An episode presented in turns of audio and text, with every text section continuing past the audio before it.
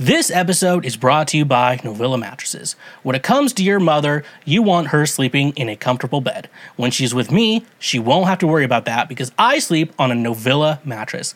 Let me tell you, when your mom is at my place, she is sleeping on a very comfortable mattress and she is going to get you one as well. Meet their Bliss Organic Memory Foam Mattress. Perfect for those who want a cool, dry, undisturbed sleep throughout the night, made with organic bamboo charcoal fiber, excellent motion isolation, cooling gel infused memory foam that fits all bed frames and is reasonably priced. Perfect for if you want an inexpensive mattress for you, your children, or even for your guest room. It comes in a box delivered right to your door, and you get 100 nights to try it out. Skip that trip to the big box mattress store and get a mattress from Novilla. Throw out that cheap Walmart mattress you got in college and get yourself a mattress made by Novilla. Using promo code SHWEEZY or the link in our description, you can save 10% on any purchase through Novilla directly. Try out the mattress that your mom tried out last night. Again, that's 10% off using promo code SHWEEZY. And a reminder when you use our links, you directly support this show.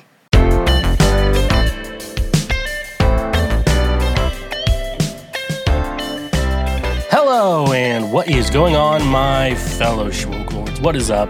Welcome to a new and exciting episode of Cancel Shweezy, the best podcast to ever exist, aka the Lord's trademark favorite podcast. What's what's going on, folks? What's up?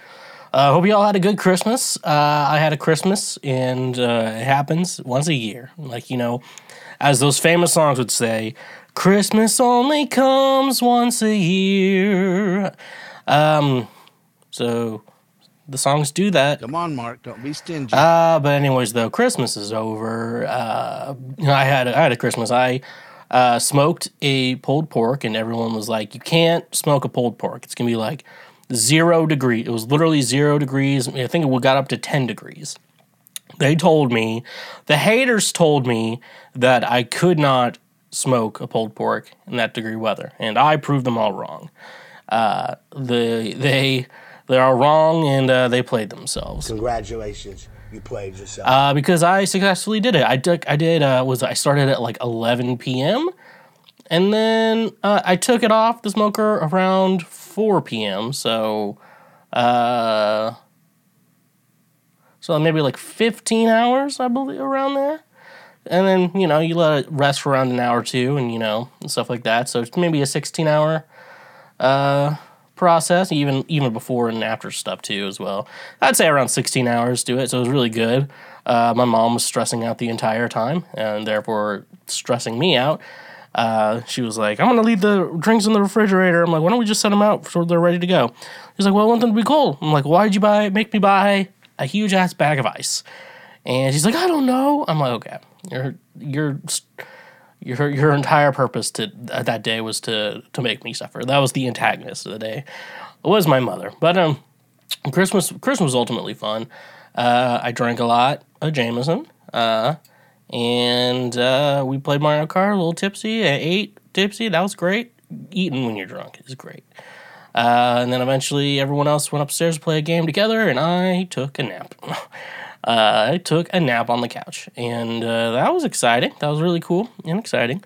So uh, that was fun. Then I went over to another friend's house. We played drunk Mario Kart, and, uh, and then they like, let's play Smash. I'm like, I didn't bring my special controller I use for Smash, but I can try anyways. But I was wasted. I'm like, I can't be any good at this. I, I there was no way I was gonna win. So I got I I play I really played myself. Congratulations. You played yourself. I really played myself uh, there. Um, so I would say uh, next time I get voted for a drunk Mario Kart and possibly Smash, I am going to make sure I come sober uh, and and with gifts. No, no, probably not gifts. Probably not going to come over with gifts. Uh, I may come over with uh, I may be I may be you know come not come out of man. I don't have that one drop. But yeah, no, Christmas was fun. Uh, stuff like that. I got some. Uh, was it, I got some uh, used. So I got some new pickups for my telly. Uh, some of you follow me on social media, you saw I got Telecaster a couple weeks ago. I decided to put some new pickups in, and I'm uh, probably when the probably the day this episode comes out is when I'm going to be installing them for the most part. So that's really cool. I got some candy. Um, I got uh, my brother gave me this shirt with Shrek on it. It's the audio people. Uh, audio people are not going to see it, but I have Shrek and Donkey, and they're confused. The the Duloc the Duloc. Welcome to Duloc, such a perfect town. Here we have some rules, let us lay them down. Don't make way, stay in line, and we'll get along fine. Duloc is a perfect place. The fact that I have that that wash your face. uh, uh, the reason I have that, so yes, the, from that scene in the movie, for those the the audio listeners out there. Uh, but no, good Christmas. I went to we did a white elephant gift exchange at a friend's uh, on the twenty third, Festivus as you would call it. Uh, I gave out a uh, framed headshot of of yours truly. Um, uh, yeah, framed headshot of yours truly. I gave that away. I I got the Eagles Hotel California on vinyl and uh, a bottle of Jameson, which sounds actually like a, that is a nice gift because it probably was. I think uh, the person who got it to me was a little confused, but um, uh, it'd be like that. It'd be like that sometimes. I really like that. But anyways, though, yeah, that was Christmas. It was it was fun, chill. You know, uh, made a lot of food, had a lot of fun. Uh, we had a good time. Nothing but nothing but a good time. You know, nothing but a good time. How can I resist? Um, so very cool. But anyways, though, let's move on with the show. You're listening to uh, Cancel Shweezy, the only podcast out there uh, ready to meet slutty women in 2023. Uh, 2023 is upon us. This is the last episode of the year of Cancel Shweezy. Uh, and so it's very exciting. Uh, so much to do, so much to see. But then I believe next week we're going to get into the delusion board. So that's going to be exciting. Uh, the last week, I will get to say this my cover of Last Christmas by Wham from Never New Records uh, compilation album Grandma Got Run Over by Tour Van out now. You're probably not going to want to listen to it after New Year's. So that's why I'm going over it today. And so uh, TikTok on the clock, but the party don't stop, you know? Cool stuff, slick stuff, neat stuff. uh, and stuff like that. And so uh, there's that, and there's also a band I've been playing with, um, Stonehouse. They released a single called American Honey. Uh, you can definitely go check that out wherever you stream your music, Spotify, Apple Music, Tidal, uh, Amazon, YouTube, wherever that is. Definitely go check that out. It's gonna be, that's a good time. Always a good time over there. It's a good song and stuff like that. Uh, make sure you're checking out social media at the Shweezy. Uh, you get updated on anything time I do anything, or just fun pics um, in my DMs. You can DM if you're a lady. You can you can send me pictures of your private parts. Only if you want to, though. Uh, I will look at them. So Come on, Mark. Don't be stingy. uh, we can also go check out on Twitch, twitch.tv slash the Shweezy. I believe I did all my streams on Pokemon Violet that I could that I possibly could. Uh, so we're gonna figure out a new game to play. I do know eventually I want to get into a new Nuzlocke. I want to win a Nuzlocke. The first time in my life I want to win a Nuzlocke. So uh, to do that, I have to go where no man has gone before, and uh, yeah, we'll see what was, any more adventures are always on the way. Go check that out. If you have an Amazon Prime account, connect it to your Twitch account, twitch.tv slash the Shweezy. Uh, basically, what I'm telling you here is to subscribe to anyone on Twitch. You usually spend about $5. Following anyone is free. So definitely make sure you're going over and following me over on Twitch. But uh, there's also uh, the subscribe, where if you have an Amazon Prime account, what you can go ahead and do is connect the two. you get a Twitch Prime, basically, and you get to subscribe to someone for free every month. Basically, it's taking $5 away from Jeff Bezos. And you know what? I like that. So definitely go check that over there. Hopefully financially support the show like you can over on Patreon. It's basically a tip jar right now, and I just do want to say uh, that's a great way to say thank you for being a friend. Travel down this road and back again, because if your heart is true, you're a pal and a confidant, uh, and that's really cool. Uh, but don't forget, there's always the free shit you can do. If you're an audio only listener, I do want to make sure you know to go over and check out our YouTube page as well. We do have the full episode, the video side, so if you're throwing up on your TV, you can always just watch me instead of just listening to me. Kind of get the best of both worlds, you know, Hannah Montana style. Um, and then also, we do post highlights of the show, so you can go share those with your friends, or if you just want to listen to the highlights or listen to the advice section or the middle section or just whatever I'm talking about in the news. Those are also great things to, for you can do as well, and uh, to to turn you into a better human being. Uh, but obviously, they're on the uh, video platforms already. Make sure you're liking all the episodes, leaving us comments, uh, and subscribing. Make sure you're not not being stingy Come on, Mark. Don't be stingy. because that would be that, would, that wouldn't be very good of you if you're not doing that. Uh, and then obviously, if you're on the audio platforms, leave a review and give us a five, four, three, two, or one star rating uh, because those are the great ways to say thank you. Uh, so thank you, thank you so much, everyone. Uh, for those of you don't know, if you're watching the show right now, you'll see that I am actually doing this podcast from Times Square. Legit, it's legit Times Square. I'm li- literally there. How is it so quiet, you may be asking? Isn't Times Square a pretty loud place because there's just a lot of people around there? Well, I'm telling you, I'm just I'm just built different, okay? It's not like I'm on I'm not on a green screen. I'm really there. Uh, I am really there, young, dumb, dumb and strong. Uh, to all the things that you uh, would be be interested in. But yeah, no, I'm I'm in Times Square. Uh, it's really exciting, really cool, and uh, yeah, this is our last episode of 2022. So uh, it's been a weird year, you know. I've had some good points and some bad points. Uh, you know, my dad died this year, uh, which that's rough, buddy. I know that's you know appropriate. And then like I've done a lot more music and stuff like that. You know, I'm getting some groundwork done, some more new projects and all that stuff. So a lot of a lot of cool, you know, as Garth would say, cool stuff, slick stuff, neat stuff. So yeah, I'm excited to see what 2023 uh, will bring. So, um, anyways, though, let's jump into previous week right now. Previous week right now. What is that? What you may be asking? Well, I'm here to tell you what it is. Um, previous week right now uh, we're going over the news of the previous week. Um, what kind of news you may be asking? Uh, the only news I found important, uh, and I'm going to be honest with you this week, folks. Um, people weren't making news over Christmas. Just, just saying. Uh, there's not a lot of news going on. Some, some weeks the news segments. I'm just, uh, just being vulnerable with you. Uh, not every week has some bangers, some hit. The news, the news isn't like the top 40 music. Uh, not every week can have hits. Um, but nevertheless, he persisted. Let's let's jump into it. Let's see what's going on. What's been going on uh, this week, though. Uh, as our boy Philip DeFranco would would say. Let's just jump into it. So uh, this one is from Deadline.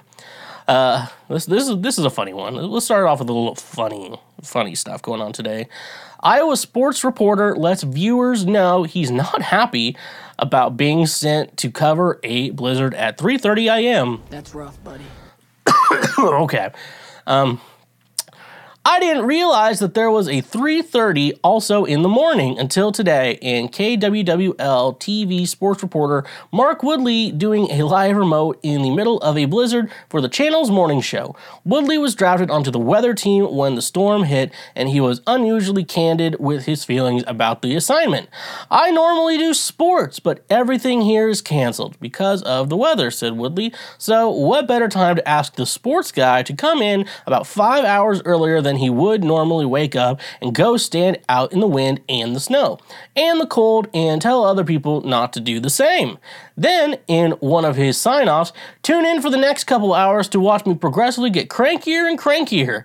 Uh, the video has racked up over a million views in the 12 hours since it was posted, garnering praise from the likes of Judd Apatow, David Cross, Rich Eisen, and Rex Chapman so yeah, this is very you know all these things are always very interesting like to hear about. You're like, all right, so all right, we're the news. I mean, I mean you you are you're listening to the news, but imagine what imagine you're you're not on YouTube and you're watching the news.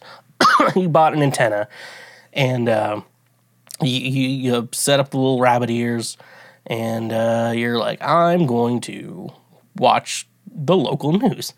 So so like you know you're doing that and stuff like that, and so and you're just like turning on. It's 3:30 a.m. and this dude's like, it's pretty fucking bad outside. Uh, don't go outside. It's bad. Um, in my mind, I'm like, yeah, I, I don't think. I'm look how mis- fucking miserable. And like, yeah, you see all those people who are like, oh, let's have a guy stand out in the hurricane just to show us what it's like. Um, yeah, is so. Here's a good question uh, for society. Um, do we need do we need an actual person on camera uh, to be out in the storm and be like, yeah, it sucks out here. I'm like, thanks, Ted. Uh, we're glad that we're glad to know that it sucks out here. I, I, wouldn't have known. I I live in my house and I never leave. I never leave my house. Uh, so, and I know I've, I've seen the comments and you're like, yeah, I know this guy doesn't leave the house uh, or his mom's basement or anything else like that. And you know what? Fuck you. Um, I don't need that negativity in my life. Uh, it's we're starting a new year soon. I don't need your negativity um, in your life. But also, yeah, why do we need a guy out in the storm or a woman out in the storm in general? Like for these things, like, well, as you can see, there's snow outside. Uh, I bet most of you, if you if you're curious to look out your windows, uh, you will see that, and we're like, oh, I guess there's snow outside. Better not go out. So, yeah, no, it is actually. There is a weird thing where like, like boomer, you know, boomers like they still watch the news, and you're like, why would you watch? Why are you watching this? Like, it's fucking nonsense. But like you know, like they're so accustomed. Like this, that's that's how they used to get the weather. Like, uh, kids, Gen Z, if you're listening, Gen Z, I'm not trying to shame you for being young. A lot of people are already doing that. I'm not doing that. But uh, there was a time before the internet. I was there. I think I was. I think. That's a good question. When was the internet invented? Let's look that up. When was the internet invented? Oh, 1983. The internet was invented, uh, but like, I grew up in the era where basically the internet was invented in 1983. So 10 years before I was born. So I've always lived with the internet, but not really. Um, there was a time where not everyone had internet in their homes. I bet there's also that's actually a kind of a big crisis in the United States now. Like there's people out there who do not have internet in their homes, like because they, they just can't afford it, you know. And like it's becoming a thing. Like I don't understand how we can't just like we all just have electricity or and we all have water. You know, you know if you have a house, you pay taxes. You know why why can't we do that? You know it's like things like we need like can't just be like hmm you know, because like internet, at least for a while, internet was kind of at the point where it's like, yeah, you don't need the internet, you know. Uh, it's like cable. It's like you don't need cable, like and stuff like that. Like we need internet. Like, but I, but like we're getting to a point where we need internet. Like we need electricity. I, I feel like electricity is a human right. Like wa- like most people are like water's a human right. I know a lot of Christians who support a lot of support a lot of uh, missionaries and organizations that try to bring water and also uh, gaslight you into going to church, you know, to to with their with their stuff like that. But uh, yeah, um, where the hell am I going with this? What the hell am I doing? Um, I was talking about like, oh yeah, it was like everyone needs internet. Oh yeah, before that, and then okay, kids. So, uh, like when I was a kid, I think by the time I was maybe uh at least by the time I was 10, we had internet. Or even before that, I believe we had internet um, in the house, but it was like at one computer, it was probably dial up too. Then eventually, I remember when Wi Fi was a thing, and my dad had his work laptop or whatever, and he was at the kitchen counter and he was on the internet. That was pretty mind blowing. Now it's just like everything has Wi Fi. Wi Fi is everywhere. Um, anyways, though, but yeah, for boomers, it's like they that's how they used. That's like for like their in their entire lives. That's how they've had to uh, look at the weather, either the radio or from uh, like the local weather. You know, that's how they figured out what the weather was. You know, I just don't care about the weather. I'll look it up if I need to. Ah, but anyways, though, like this guy's right. This this, this fucking sucks. That fucking sucks. And if I had to do that, I'd be I wouldn't be happy about it. So, uh, to all of us at Cancel Shweezy, That's rough, buddy. This next one's from True Crime Daily. Um, this this this one caught me off guard. Michigan mom accused of catfishing and cyberbullying her daughter for over a year. A 42 year old mother is facing charges after she allegedly catfished her teenage daughter and sent her demeaning text messages over the span of months. According to the Mount Pleasant Morning Sun, Kendra Licari was charged Monday, December 12th, with two counts of stalking a minor, two counts of using a computer to commit a crime, and one count of obstruction of justice for allegedly harassing her daughter and her daughter's then boyfriend.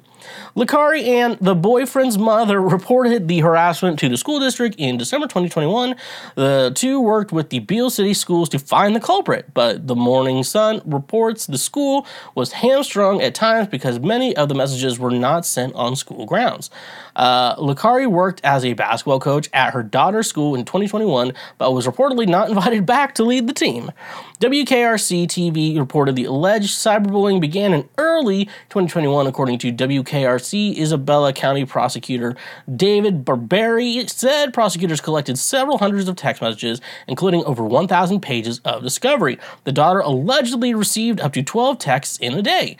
Barbie Barry said by the large by and large, it was mostly just harassing type text messages, demeaning, demoralizing, and just mean text. The Morning Sun reports Licari allegedly used a VPN to hide the actual location where she sent the messages and posed as different teenagers. The FBI eventually got involved and tracked the IP address to Licari. Uh, WWTV, WWP TV uh, reports Barry uh, called Licari's alleged actions a cyber mun- Munchausen syndrome. Uh, Lakari has booked into Isabella County Jail and released after posting a five thousand dollar bond. okay, we here here's we all know what I'm going to say. Let's go what? full throttle. And we're not going to go full fucking full throttle. Um, so first of all, uh, she used a VPN. I mean, that was at least smart to hide the location. You know, that's not the worst. That was not the worst thing she did. Um, but here's the thing: VPNs are great, and I think I'm going to try to get a. I want to get a VPN sponsor for this show because I think it's good to have a VPN. I was on one VPN service. Uh, I signed up for it and I was using it, and I wanted them sponsor show, but they would not. So, uh, nevertheless, he persisted. We are getting. Um, we will be finding another one. Um, and uh, so yeah, but like, unlike you know most VPN services, they will fucking they will fucking rat you. That, that, they'll just rat you out. You know, like it's the it's the service itself. Like they're just like, hey, we need to get this. Fine, yeah, yeah, look for it. You know, uh, it's we don't care. Uh, they're it's generally they're not going to help you fight against like the FBI, but they'll help you with like just hackers and shit like that. Makes it a lot easier. Uh, but yeah, but like they didn't give me the. Why did they not tell me the reason why? Why would you cyberbully your daughter? Like that's the question I'm curious about. Like, what did this daughter do? like, what is this? Like, I don't know. You know, I I have friends with kids and I love them. I love them. Uh, you know, if I'm mean to them, it's because we're joking around and it's funny. But I'm not gonna like fucking cyberbully them uh, to a point where the FBI has to get involved with this shit. Like, what? How the fuck? How bad do you have to be at cyberbullying to like? You have to get the FBI involved. Like, like I've, you know, I've gotten, you know, I'm not meaning to brag. I did, I've, I've done a little cyberbullying, but it, I always do it for a good cause. Um, I used to harass a bunch of Republicans on uh, Facebook. Uh, then they all deleted me as friends. Uh, now I don't get to see any Republican shit anymore. It's kind of upsetting. Uh, world's smallest violin, if you would say so. Like that, is, that was pretty, uh, pretty bad. But like, the FBI had to get into it. Like, and then like, so we're talking about like, yeah, I always think it's weird when like you go to like the school, like someone's being mean to me outside of school, so I'm going to tell the school about it. I remember getting in trouble, like you know, we'd like you know, we go to like basketball games when I was a kid, and like someone uh, was mad about something I did like outside of school, and so they tell the teachers like, "You're not supposed to be doing." I'm like, "Okay, look, this happened. This didn't happen in school. Like, you can't really do anything. Like, unless you want to play therapist, like, you can't do anything. You know, it was just normal shit, like people being mean, and then someone wanted to tattle, uh, shit like that. But like, yeah, I was like, I, I never, I never got the idea. Is like, hmm, this kid is being mean to me on the internet. The internet is not school. But why am I going to ask the school to get involved with something that doesn't happen at school? That, that was that's weird, but but this this had to be pretty fucking bad. Um, I wish you would tell me what was going on. Okay, so like just charged uncharged two counts of stalking a minor, uh, two counts of using a computer to commit a crime, and one count of obstruction of justice for allegedly harassing her daughter and her daughter's then boyfriend. How is that obstruct obstruction of justice for harassing her own daughter? How did that? Her, oh, maybe she obstructed justice by like when her daughter was trying to figure out the culprit, like she was trying to like obstruct that. Uh, So stalking a minor that makes sense. I guess I guess the boyfriend too. So that's two counts of each. Using a computer to commit a crime. How how does I, I cannot figure out how to commit. I don't know how to commit crimes over the internet. I, I don't know. I just maybe I'm dumb. Maybe I'm dumb. Uh, maybe I'm not the sharpest tool in the shed, as one of the greatest bands ever alive once said. But um, I've never, I've never committed a crime. I, I can honestly say I don't think I've ever committed a crime over the internet, um, unless like I, what would what? Because even then, like you could leave a mean comment and shit like that. But like I don't know what like what shit I would. I don't even know what I would do. What would I could do? Because the only thing I know how to do is leave comments. Like I'm not on the dark web. Like I'm gonna hire an assassin to kill her. like Jesus. Uh, anyways, though, uh, apparently mothers. Um, I'm gonna quote John Mayer. This this this will get to you in a second. Fathers, be good to your daughters, because daughters will love like you do. And then girls become mothers or lovers. I can't remember. Okay, I'm gonna start this over. Fathers, be good to your daughters. Daughters will love like you do. Girls become lovers who turn into mothers. So mothers, be good to your daughters too. That's what John Mayer said, and I think he was. I actually kind of think he was right there. So, um, Come on, Mark. Don't be stingy. all right, we got one more article today. Uh, uh, this one, this one's gonna be a little bit of a throwback for y'all. Um, top energy department official no longer employed after luggage theft accusation. Uh, the Department of Energy official responsible for nuclear fuel and radioactive waste is no longer employed by the federal agency after two alleged airport baggage theft incidents, according to local reports and court records. Sam Brinton, uh, the former Deputy Assistant Secretary for Spent Fuel and Waste Disposition in the Office of Nuclear Energy, was charged in December for grand larceny in Nevada. Brinton was accused of stealing luggage from Harry Reid International Airport, according to a report from KLAS. Sam Brinton is no longer a DOE employee. By law, the Department of Energy cannot comment, comment further on personal matters, a department spokesperson said. Brinton was previously charged with theft in Minnesota for allegedly taking another passenger's hard sided suitcase from the baggage carousel at the Minneapolis St. Paul airport after flight in September. When contacted by a Minnesota police officer Brinton decided uh, decided taking the luggage, but later called back and apologized for not being completely honest. According to the criminal complaint, Brinton admitted to taking the bag, but stated they were tired and looked the suitcase thinking it was theirs. According to the complaint, their initial appearance in the Minnesota case is scheduled for February 2023. A White House spokesperson understood, underscored to CNN that Brinton was not a White House appointee. They are a career civil service employee and consistent with how personal actions are handled for nearly 2 million civil service employees across the federal government. I have to refer you to the Department of Energy for more information. The official added CNN has reached out to Brinton for comment. The Daily Beast previously reported on Brinton's employment status. Uh, prior to joining the Department of Energy, Brinton served in roles at several think tanks, including the Bipartisan Policy Center, the Breakthrough Institute, and Third Way.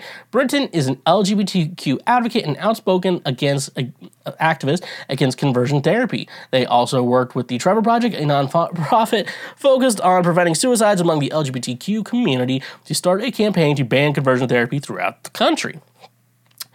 Uh, I just lost my spot. Yep, there we go. Uh, this summer, Brinton tweets, It's official. As of June 19th, I now serve my nation as the Deputy Assistant Secretary for Spent Fuel and Waste Disposition in the Office of Nuclear Energy in the Department of Energy. Uh, in the same Twitter thread, Brinton said they held off announcing the news after receiving more than 100 death threats and more vitriol than I could have imagined.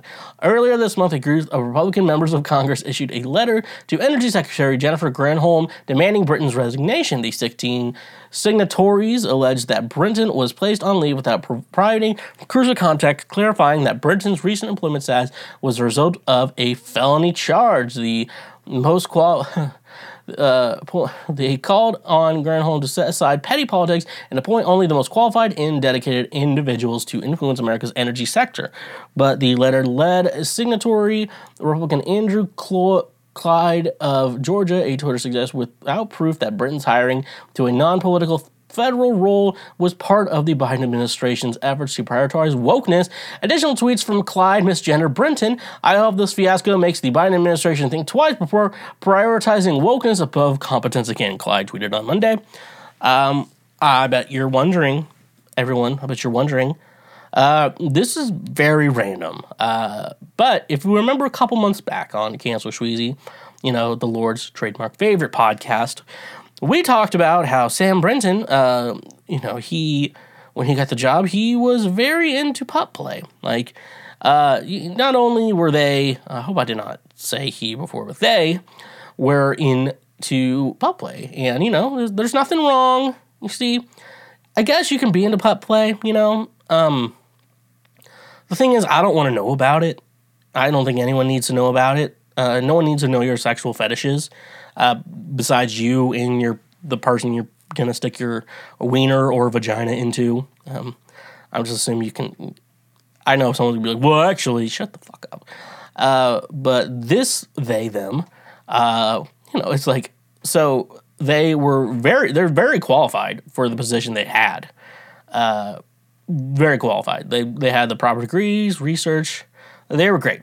Uh, Sam Brinton, though, um, the fact you know, and the fact that they were is gay even the word? Can you even say gay if you're non-binary? Does gay even work there? Are you just pansexual? I mean, yeah, I don't I don't know how you how you do it from there. But they they were qualified and uh, yeah they they were gay.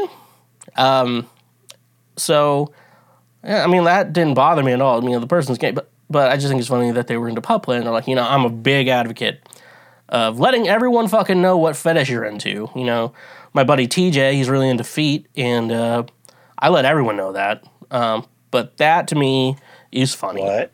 Uh, but what, what this is, it's not funny. It makes you weird. Uh, it's not weird to have a fetish. It's weird to let everyone know you have a fetish. That's how I see it, and I think that's how the world works. Uh, the world works in a way where I don't want to know what makes your dick hard. Uh, I believe they have a dick, and uh, I think God, I think God prefers it that way. I identify as a fucking threat. Have you ever been out in public and thought, hey, look at that fat guy? Only for it to turn out to be a mirror and you are in fact the fat guy? That was the moment that kickstarted me into becoming the greatest health expert the world has ever seen. But I wasn't born being built different. Like Joe Cocker before me, I get by with a little help from my friends. And my friends happen to be today's sponsor, FNX Fitness. FNX Fitness is committed to creating innovative supplements of the highest quality that provide focus for a productive morning, energy to thrive all day, performance supplements for to reach new goals, unique sleep and recovery formulas to support any sport, and healthy supplements to support an active lifestyle for years to come. I also really enjoy their clothing line that makes you look good while you work out as well. Another thing I love about FNX Fitness is that with every purchase, they donate a gallon of water to a child in need. Start working out smarter, not harder, by using the link in our description today you can save 15% on your purchase. Go save 15% on some of the best supplements out there when using the link in our description. And remember, when you use our links, you directly support this show. When you're at the beach, you aren't going there naked, letting everyone see your little shrunken PP from being in the water. No, you're wearing some sort of clothing to cover up your privates. So why would you let companies you buy products from have access to the privates of your credit cards? That's where today's sponsor Privacy comes becomes the clothing for your credit card information. Privacy is the first payment product that keeps your personal information private while being even more convenient than using a physical payment card online. Privacy empowers you to protect your physical card information.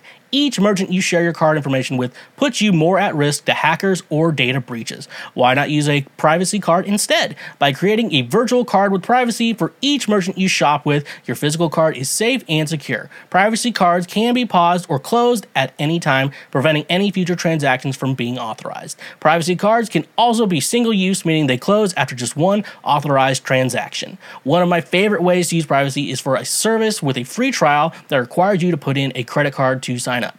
But wait, there's more. By using the link in our description, you can get $5 to spend anywhere. That's money you get to use. So start paying the smart way with privacy. And remember, when you use our links, you directly support this show.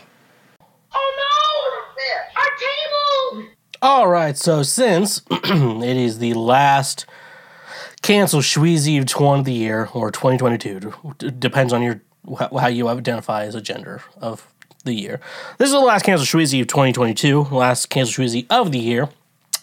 Every year, I do like looking at the albums I enjoyed, uh, the albums I didn't enjoy, etc., etc. I like to rank them in order, and I like to talk about uh, my favorite albums of each year. Uh, it's, it's always a weird list um, because, you know, a lot of times what will happen is I'll discover a new artist, a, new artist I really like, a new artist I'm gonna like really enjoy and just listen to their albums nonstop. And what happened is that album came out the previous year I found which isn't too uncommon for a lot of people because a lot of times like an album cycle lasts. They usually try to last two years, you know, for the most part. Uh, but yeah, no, it's like I listened to uh, Magnolia Park. That that's her name. It's not a song name.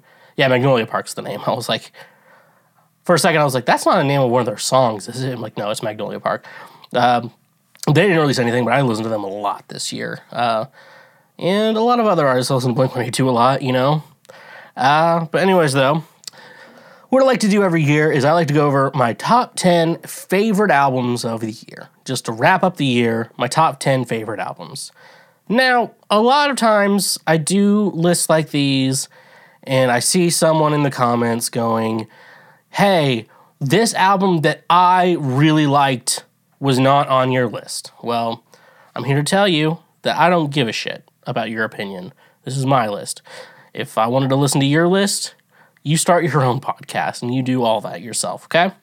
Because uh, this is about me. We're, we're, we're talking about me right now. So, uh, Come on, Mark. Don't be stingy. Anyways, though, uh, I guess we can just start getting right into it. Um, typically, uh, you know, last year, I think last year was the first year I did this, and I really like doing this, so I'm doing it again this year. I would typically start off with honorable mentions. Now, uh, album wise or EP wise, uh, EPs will be involved here, but I think all these are actually albums. Uh, yeah, nothing really, nothing really came up to me. I would say like this, this is great, but for some reason I cannot count this to our list. Like usually, uh, like of Taylor Swift, you know, she was in like a whole weird deal with like having to re-release all her records. Like, I'm not gonna put that on my list. Like those albums already technically came out. Uh, this is so Taylor has the her rights back to her music. Yada yada yada. Um, so that's the situation. But uh, this year, I really didn't have any honorable mentions, and I didn't really go out of my way of like. I didn't see a lot of artists that like I liked this year that I would say that like released a bad album.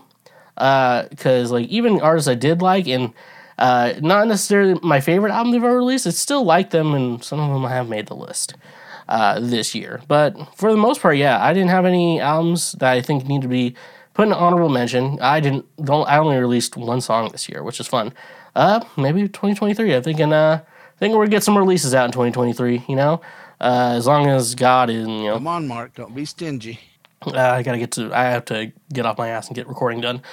Um, so yeah, I didn't really have any honorable mentions, or I didn't have any uh, albums I wish were good but were ass. Because last year, Ed Sheeran, Adele, and Bleachers all released an album albums that were just not good, uh, just generally not good.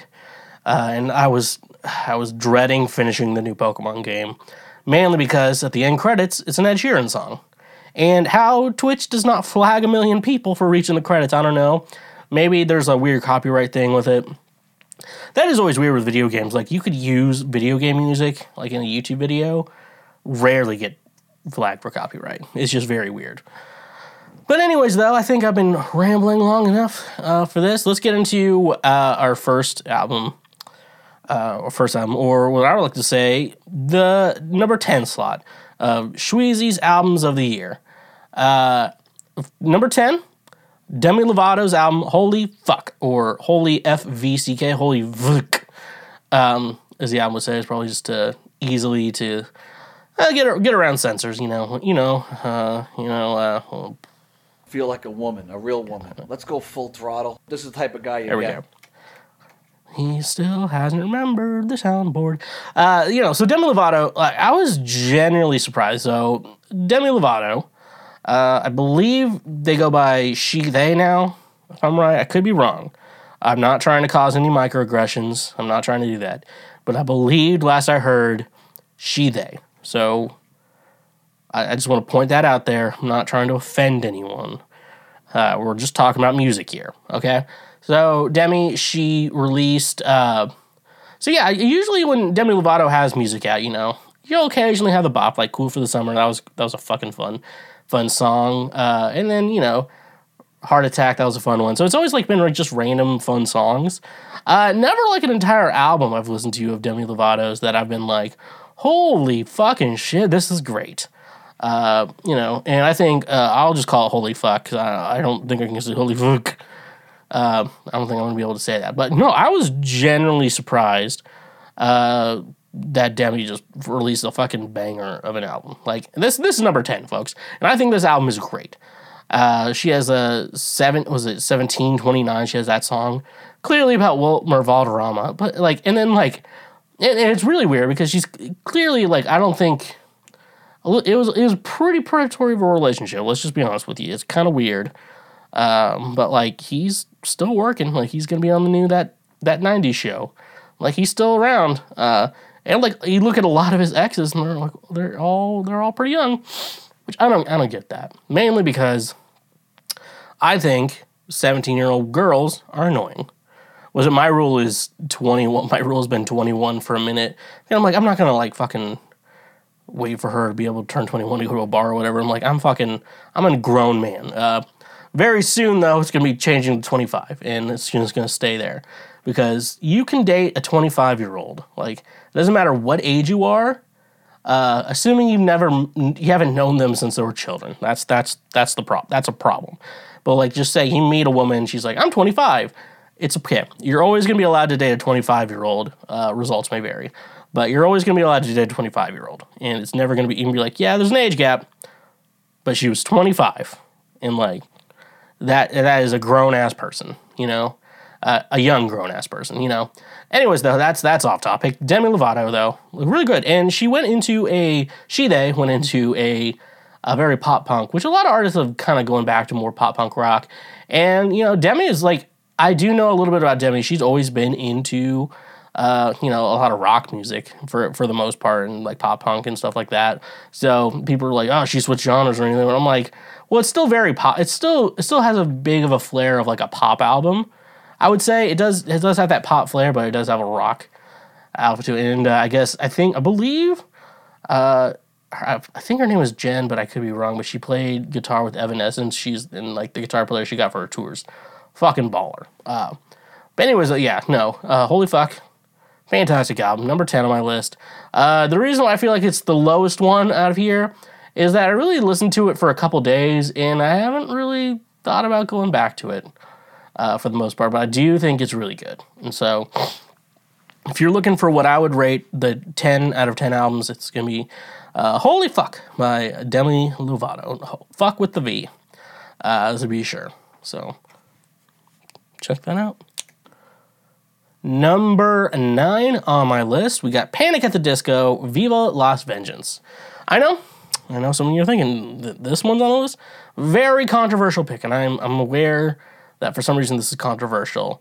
Um, you know, and apparently people aren't a big fan of uh, Panic or Brendon Urie anymore. Uh, from the research I know he did, like he made like a trans joke that a long time ago, and people didn't like that. But he's also like pansexual, so it's like I don't, you know, it's it, that I don't even know about that, you know. Uh, and uh, so like generally though, I do like a lot of the songs on this album. Uh, it, it's no a fever you can't sweat out. It's just saying, uh, pretty odd was pretty good too, but like I think a fever you can't sweat out's pretty good. Uh, you know, and a lot of people have just, really don't like Panic ever since like Ryan Ross left the group, and they kind of think Ryan Ross is more like the lyrical genius in the group uh, before that. But like Panic at the Disco, I've always kind of described as playing songs that, or like making songs that like musicians would want to play live for the most part. And yeah, I think uh, Viva Las Vengeance very much clear that route for it. And I genuinely enjoy this album. I thought it was a great album. I really enjoyed listening to it. And uh, there's a lot of songs I do enjoy in it. And here's a question though: If people are cringing about what I'm t- talking about right now, uh, one thing I would say is, would you be upset if it was just Brendon Urie solo project and not Panic at the Disco because it's probably still Panic at the Disco. Uh, a record label has probably decided that. Uh, it's probably not Brendon Urie for the most part deciding that because it's clearly it's just a solo project at this point. But like if you if it was just Brendon Urie solo project, would you give a shit? You know, if you're mad about it, that, that's a good question. Um, another thing that's a, a little controversial. So they recorded this album uh, with an eight track like recorder, and because they wanted to have a like more vintage and live sounding feel with it, which you know, um, if you and people were like, "Oh, Brendon, you wanted to take do a second take on this," and people were like criticizing Brendon Urie's vocals. And I do have a TikTok on this uh, somewhere. I'm not going to dig it up and show it on the show, but uh, about how like it was recorded on an eight track, and so. And so now we're at this debate where people complain that music nowadays is way too polished uh, and way too precise, and that's because the way we produce vocals and we use uh, pitch correcting software and auto tune and other stuff like that for it. But th- and some people are, you know, back in my day, people didn't need that. I'm like, uh, if you want to listen to, you know, I love Rumors by Fleetwood Mac, uh, but you can you can notice some problems in that in those recordings. Like you can notice some real record, like problems, but it's just it was just a solid recording though, uh, something like that. And it's like if they made it today, they would not leave a lot of that stuff that's in that that album in. Like I don't think that album te- uh, sonically though sounds good at all, but I love that record. Uh, so he recorded with an eight track. They recorded it with an eight track, and so some of the takes, you know, are not tuned perfectly, and you're like, Brendon, you know, you can do the take again, and people are like showing it. I'm like, okay, so do you want music to sound real or do you want it to sound perfect? Because if you want music to sound perfect, you're gonna have to uh, expect that they're gonna do a lot of work on it. Uh, if you want, you know, if you want music to sound real, uh, mistakes happen. Uh, you don't always hit everything, especially vocals. Like how modern vocals are recorded, you do four takes and you just take pieces of it. So, like you say, on the first take, you said one line, and then uh, the then after that though, you didn't sing that part right. So you go to like a second or third take and you take a piece from that, and that's how you would kind of like you piece all your vocal takes together. Uh, they didn't do that for this album, so uh, people have to decide: do you want uh, perfect sounding music? or would you like music to sound real? And I would like music to sound real if I see it live. Like that's 100% what I want.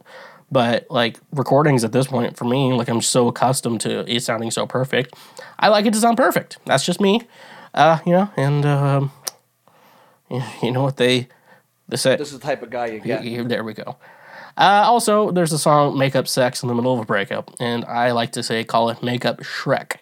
Uh, like he was on my shirt today. If you're watching the show, uh, in the middle of a breakup, it's like instead of having makeup sex, you have makeup Shrek, where you just you're you're gonna break up, but like you watch Shrek instead of having sex. Like, that's uh, that's that's pretty funny to me. You ready to get fucked up? So uh, yeah, so that's number nine. Uh, that's Panic at the Disco, Viva Las Vengeance. Uh, I do think it's great. I do think it's a fun album to listen to. I don't think it's as heartfelt as most Panic at the Disco albums, but I think uh, if you're at that career point for any of those musicians, like that's the that's music you want to play live, and it's, it's fun to play live. So definitely something I would say, yeah, just just give it a try. You know. Number eight, we have Harry's House. Um, some of you may, some of you may know. Most of you don't, because I don't think I've told anyone this. What? That uh, as it was was probably my most streamed song according to Apple Music, and it's just a fucking, it's a fucking banger of a song. Uh, I might make a, oh, like, I'm like in my mind, like, should I make a cover of that song? And it's always like uh, Oasis would say, maybe. Anyways, though, but yeah, it was my most streamed song of the year. And like, remember when Harry released uh, "As It Was"? Uh, I'm a big fan of the band, Dayglow, which is like a one guy thing, but it's Dayglow. Uh, he released my favorite album of last year, Harmony House. Definitely go check that out if you wanna if you want music from the previous year. But uh, but like when he Harry, Harry released "As It Was," people kind of thought it was like a a harm. It was a Dayglow song. A lot of people thought like a Dayglow song that Harry Styles is singing, and I guess the the guy behind Dayglow, I can't remember his name at the moment, but he was like, "Yeah, I've gotten a lot of messages. Uh, people think that Harry wrecked me off with his new song, but I'm just flattered that people think of me when they hear that. Uh, you know, because it's a well, very well produced song and stuff like that. A lot of other great songs on that record as well. Uh, this one I don't feel like I need to go into as much of because the Harry Styles record, like just good songs throughout, uh, great, you know, just great songs.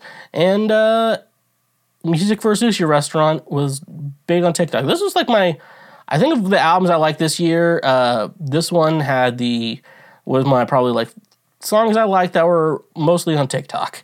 Uh, I think it would be Harry Styles, Har- Harry's House, uh, which I love a good. I like uh, album titles that could be like uh, my new album Shweezy's House, and it's like a joke on Harry's House. But I don't think people will think about it that way. I think people will think just it's it's just called Shweezy's House. I think that's all people are going to think it's about. So that's Harry's House, number eight. Uh, you know, I like that. Number seven, we have Muna's self-titled album, Muna. Uh, Muna, not we're not talking about the Pokemon. We're talking about uh, Muna the band. Uh, Muna, uh, they're a uh, they're a queer band, uh, so it's made up of three. Well, two of them are women, one's non-binary, um, but they're all queer. Uh, they say they're all queer, and all the members are hot for some reason. I don't, and it's just upsetting for me as a man because you know because like I feel like there's something about like maybe I have a chance with her, you know. But they're all hot and they're all not interested in men. I 100% believe none of them are interested in men. Uh, as far as I know, I don't know them personally, but that's kind of the thing with the band. But they switched record labels, meaning they've had they had some other songs that I really like. Number one fan was always a great song. Uh, I know a place, I know a place we can go where everyone has to lay down the weapons, well down the weapons. I'm just singing butt rock style.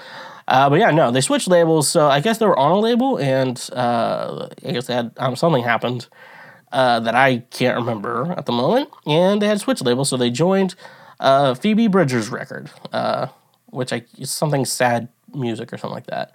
Uh, and so, yeah, so obviously, I think it was a good direction for this band, and uh, the song I think is a total fucking banger. Silk Chiffon uh, is a complete banger featuring Phoebe Bridgers. So if you're a fan of Phoebe Bridgers, uh, and you want more upbeat pop dancing stuff like Muna, where you got Muna's self-titled album, is just it, it's just fucking great. Uh, and sometimes I wish that lead singer, I wish lead singer Katie was was at least bisexual, so she'd be into me. But she's not. She she's not. Uh, life life's life's dirty. Uh, it'd be like that sometimes. What is this one? I don't know. Okay, we're not gonna play fucking daddy. Um, so life life be like that sometimes, but it do. You know, uh, it be like that, but it do. You know. So Muna self titled. That's number seven. We got a lot more to go through, folks. Number six, we have James and the Shame. Uh, their album Man Overboard. So, uh, James James and the Shame. Uh, basically, who who is James and the Shame? It's uh, Rhett. I believe it's Rhett, not Link. Uh, Rhett of Rhett and Link and uh, Good Mythical Morning. Uh, basically, if you know who those, I feel like most people know who those guys are. They're like very wholesome, family friendly friendly content, and and they do always do a good job. They I gotta say, they made the original butt drugs commercial, so you know I owe them. I owe them my whole career for some reason, though, because I just say honk if you love butt trucks on every episode. Uh, but we have uh, James and the Shame though, so it's a good, interesting because it was very, it's very Merle Haggard old country. So this is the only country record on this album on this list. Okay, folks. Usually, none, usually a whole country album does not make the list, but this one did, and I, I generally love this. Uh, a lot of this album is about like it was Rhett or his, first name's actually James, but I guess he goes by Rhett on the internet. Uh, but it's basically old school country about deconstructing your Christian faith. I made my mom listen to it, and I don't think she listened to the words. And I was just like, oh, those reminds me what your grandpa used to listen to. And I don't think she really listens to words music. Uh, you know, you play in an old cover band. She's like, I don't really know the songs you guys play. I'm like, yeah, it was just music that was popular when you were a child. Uh, but for the most part, though, it's a great album. I, I love listening to it because it's very. I, I generally it's a very deep album. It generally makes you think about things, and you know I don't listen to you know a very it's a very I would I would, I'm not going to say like philosophical, but I feel like philosophical, uh, at least in regards to your your faith. Your if you're anywhere in the Christian faith and or if you're anywhere in your deconstruction process, like but also like if you're a Christian go through a deconstruction process. I'm telling you, you'll come out better on the other side. I promise you, you'll come out better. And I'm not in your deconstruction process. A lot of people stay Christian after it, but they have to, yeah, you know, you got to deconstruct everything. But it's very interesting. I've not listened to a lot of records that, like I think Gungor probably has some records about deconstructing your faith, but also with Gungor, they believe they're kind of like they act like they're smarter than you and like you're being talked down to, which I fucking hate that shit. But the James and the Shame Man Overboard album, I think, I generally think it's is great. It's a great album, and uh, guess the only thing I'm certain of is that I ain't certain about much. You know, it's just like ah yeah. I guess I'm not certain about much. I don't know. It's good thinking album. It's good. It's very relaxing music too. Uh, generally, it's very laid back as well. So, uh, generally, yeah. If you if you like deconstructing your Christian faith, uh, or just old country music, I think like Merle Haggard, I think James and the Shame is something uh, you're you're gonna really like. So, um, you know, Come on, Mark. Don't be stingy. All right, we're now in the top five of our album breakdown. Number five, the 1975 Being Funny in a Foreign Language. So I think the 1975 is generally probably one of my favorite working bands today. They're they're very creative. Uh, they're very it's very thoughtful, well thought out music. In you know, it, it's kind of under that falls under the category of being a rock band. It could be pop music. Uh, you can, you know, it's very dancey, has electronic elements to it all the time, and it's just, it's always very well thought out music, and that's something I think the 1975 really has going to them today. They're like the good rock bands, one of the good rock bands, and like Matty Healy is like checking IDs and getting consent to kiss girls. You know, I'm like, man, I want that to be me, and shit like that. I'm like, that's that's my dream right there. Uh, but I just get guys showing up to my show, man, I really like what kind of guitar you play. I'm like, shut. And shit like that. Um, but yeah, you know, I wouldn't say this is like my favorite album they've ever made, though. I think I think it has a lot of great stuff because uh, I, I really liked uh, was it the Internet two albums ago, uh, a brief inqu- inquiry into online relationships. I really enjoyed that album. It, that that album had it, it, it's not living if it's not with you, which is probably one of my favorite songs. It's about basically the song is about uh, Matty Healy's heroin addiction, but he stages it as a like a romance, and but it's also like him watching someone else's problems and comparing it to himself, so you don't have to think about yourself. It's a it's very it's a very complex song, but it's also a banger. So. Uh, this song does have this album does have bangers too. Like, not, there's never gonna be like it's gonna be a while till we get to a bad 1975 album because they're just so creative and thoughtful with their music. Like Happiness, that was the first song they released. Uh, wanna go nowhere. And then I'm in love with you. I, I, I, I, I'm in love with you. I, I. It's just fucking, I found it. You got it. That's a good love song. And, uh, no, see, it's it's interesting how they like create because they they're one of the few bands that create like an era with their with their albums too, uh, because I think uh, the album before that uh, is pretty sad because I think it came out right before COVID, and then they're like, I, I don't know if we can really do whatever we want with this album, and so we're just gonna start working on the next one, and then I guess two years later they so that was two. Wow, it's been a fucking long two years, brothers. Uh, yeah, I guess they they released being funny in a foreign language. So, uh, yeah, so that's number five. Uh, the 1975 being funny in a foreign language. Number four, we got Taylor Swift's Midnights. Uh, this is somewhat of like a return to form for Taylor in a lot of senses because, you know, we had 1989, which I feel like is her staple album. Like, it's just it's probably one of her best albums. And, you know, she's never going to top it, but she's never going to not make a bad album. And she released Reputation, which a lot of people didn't like, but it was her Reputation era. And it had a lot of, I think Reputation I've come around on a lot. I really like that album. Uh, uh, you know, looking back on it, that has a lot of good songs. Uh, then you had Lover, which severely underrated by everyone. Severely underrated. That, that album is so, so fucking good. Uh, and then COVID hit. She released uh, America, not America, what the fuck? Uh, she she released Folklore and she released Evermore, which like very acoustic, stripped back songs, not super electronic pop type stuff. And so I was like wondering, like, oh, is this kind of like where Taylor's taking her music now? Uh, they had the guy from it's not the Atlantic. Is it the Atlantic? That, that's, that's not the band. Uh, I'm not. I'm not. No, but he was producing it with Jack Antonoff, and so like that. So then they released Midnight's, and uh, Taylor seemed to work with uh, Jack Midnight's. Uh, and uh, yeah, this this album has has it all, you know, folks. Uh, it Antihero, just an instant classic. Oh yeah, it's just that's just an inst- that's an instant classic. And then I walk into the room, mm, you feeling the whole place shiver. Uh, Vigilante shit, I really like that song too. Uh, yeah, there's just there's a lot there's a lot going for uh for Midnight's, and I think generally, I think uh, this is a great album, and it's going to stand out. It's going to stand the test of time. I definitely think Midnight's will. Uh, definitely for a lot of like people are so obsessed with Taylor Swift, and they're like everything is like a theory, or she's get leaving us clues and stuff like that. And like she made fun of those people in the Anti-Hero music video, which was this. It's just perfect, perfect down to the last detail. Uh, only other thing though, I, I think I think Jack Antonoff and like first of all, I love Bleachers. I've seen Bleachers twice. Uh, you know, and, and I was severely upset how bad uh, their newest album was. Like it was bad. But I don't know. I think Jack Antonoff's losing his touch. You know, um, like you know, I loved him in Steel Train. I loved him in Fun. He did a little bit with the format, and then you know, and then Bleachers' first two records were great, and then it's just been downhill for him. So I don't know. He's losing his touch.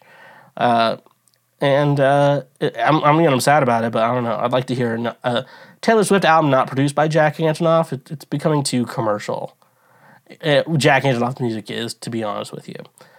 But that's that's just a theory, a music theory. Uh, fuck that guy. Um, I don't know that guy. okay, so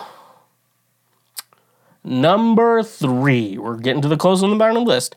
Avril Lavigne, Love Sucks. I believe, uh, I am happy to announce, uh, Avril Lavigne has been releasing the shittiest music since I was in high school. Like, she stopped making good music a long time ago. Like, it's been a minute since she's released good music. Everyone's like, Avril is the queen of pop punk. I'm like, look, I love Avril. No, she's not. No, she's not. She uh, you can't be going a decade releasing absolute garbage and still be considered the queen of a specific genre. Just saying. But I'm happy to know. Ever since Girlfriend came out, like until uh, Bite Me, the music for Bite Me dropped. That was the bad era of Avril. That's when her alter ego Melissa took over. Uh, but Love Sucks, uh, this is the first album in a like probably a very long time uh, by Avril Lavigne that was didn't suck. But not only like do I just like a couple songs, I love the entire album. The whole album is just fucking great. She collabs with Mark Hoppus. Uh, she collabs with Machine Gun Kelly. She collaborated with Black Bear. I think Black Bear comes on a track. I don't know. If, like I listened to a couple of his original stuff and like you know it's I like it a lot. But like when he collabs with someone, he just fucking goes full throttle. Feel like a woman, a real woman. Uh, but uh, yeah, dude. Uh, it's just so good. Uh, my favorite song on this is Deja Vu, which like part of it is like a continuation of the song before it, Avalanche. Uh, and you know, it's like it's kind of like the same melody, but a new song out of it. Like you have to listen to it to really understand it. But you know, Bite Me, Bite Me was the first single that I'm like, is Avril Lavigne finally making good music again, and like it, that made me just, that would just made me so excited for that. And then I love it when you hate me, you know, Black Bear, Boys Lie. But I can too. Revenge is my sweet tooth. Boys cry, and so will you, cause boys lie. But anyways, though, great album, number three of my year-end list. Uh, Love Sucks by Avril Lavigne. All right, number two, we're on the number two slot. State Champs, Kings of a New Age. I think of bands I started listening to uh, in 2022, I would say State Champs is good because it's it has that pop punk feel, and it's in a good way. And I don't think any of those guys are pedophiles, which it's very hard to list fine find pop punk guys who aren't pedophiles. To be honest with you, like oh, so you're pop punk? Name the age of consent in every state. Uh, you, and if you can, you're you're definitely pop punk. Um, anyways, though it was a great album. I think it, it had the thing with pop punk is there's you, you talk about pop punk music, and like you know you go back to the Ramones, you go back to the Sex Pistols, and you have that. You know, and you had Green Day come in. I think Green Day uh, was one of the very first few who really made punk in a pop format. Pop. When you think about pop music, people are like, "Oh, pop music sounds a certain way." I'm like, no, pop music doesn't have to sound any way at all. Uh, the reason it's called pop is because pop is short for popular music. And when you think about popular music, is it's the fact that oh, a lot of people like this, or a lot of people like them, et cetera, et cetera. That's why it's pop. I think they did a good job with the pop and the punk. Like they made punk music that was pop. You know, that could be seen as pop. And uh, there's you can debate all you want about it, but I think just state champs uh, just fucking knocks it out of the park. Uh, you know, and I and then I you know I started listening to their older stuff. I've got more secrets than you'll ever know. Another year and you won't let it go. Great, great banger too. Uh, they had a song "Act Like That." Is that the? That's the song. Uh, yeah, that's the. I mean, I think that's the song, right? It's not "Act Like That." I know uh, Youngblood has a song called "Act Like That." Um, mm, let's, uh, you know, I'm just gonna, just gonna, just gonna look into my music library just real quick. Uh, yeah, it's "Act Like That." Okay, I was, I was right. Yeah, featured Mitchell Tenpenny of I don't know if they're band Mitchell and the Tenpennies, but it's Mitchell Tenpenny was featured on it. But uh, it was good. Like I've rarely heard like country singers, you know, collab with pop punk guys, you know, or pop punk artists. You know, it's like it's kind of interesting. I think you did a really good job. Got gave me some ideas, uh, which you'll find out one day, hopefully. Uh, Everybody but you is another song. I think that's their big their big song on this album. Just a, su- a summer banger, you know, like pop punk needs to sound like summer, and this song just nailed that, you know, specifically. Um, but also, you know, just think there's many other songs on this album. Not a lot of sk- skippable songs. You can just sit there and listen to it, and you're like, oh, I'll listen to this again. Oh, okay, yeah, it'll be on before this one. Like, mm, not a lot of skippable songs on this album, and uh, that's what I really like about uh, Kings of a New Age. You know, by State Champs. Go check that out. I'll tell you. I'll tell you. Go check that out. Last but not least, we have our final album, my favorite album of 2022. Uh, and guess what? It's controversial. Uh, my favorite album of 2022 would be Machine Gun Kelly's mainstream sellout. So, uh, yep, I know, you're someone's like, I can't believe you like Machine Gun Kelly. I'm like, some good fucking songs, man. And I fucking love that album. It's so good. Like he, you know, he talked about like his dad dying and, you know, it's, it's because his dad died the same day Hotel Diablo two albums ago came out. And so, you know, you're still doing that. I'm like, I'm never going to get over my dad. Like, I understand what he's talking about. He's talking about his mental struggle stuff like that. And like, you know, there's like, he had a gun in his mouth and he had Megan Kelly, Megan Kelly fucking, Megan Fox on the phone and stuff like that. People were making fun of. I'm like, this dude's having mental health problems. Like, if it was a, someone you cared about doing that, you would not be like that, you know? It's weird.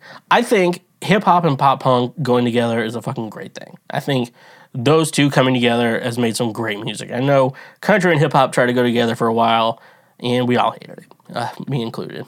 I, I, like a couple Florida Georgia Line songs, but overall, though, I would say, yeah, it didn't work for country, but I think the way they're doing it in hip hop uh, or in pop punk is working great. I mean, Travis Barker, he's a big hip hop fan, but he's like a pop punk guy. Like overall, he's always gonna be a pop punk guy. And uh, I, you know, I just think the way he did it made it work out really well. Uh, and uh, you know, he, he did he did produce Avril Lavigne's uh, "Love Sucks" too. I forgot to mention that, but yeah, overall, I would say yeah, a Travis Barker produced album is gonna be good in my book.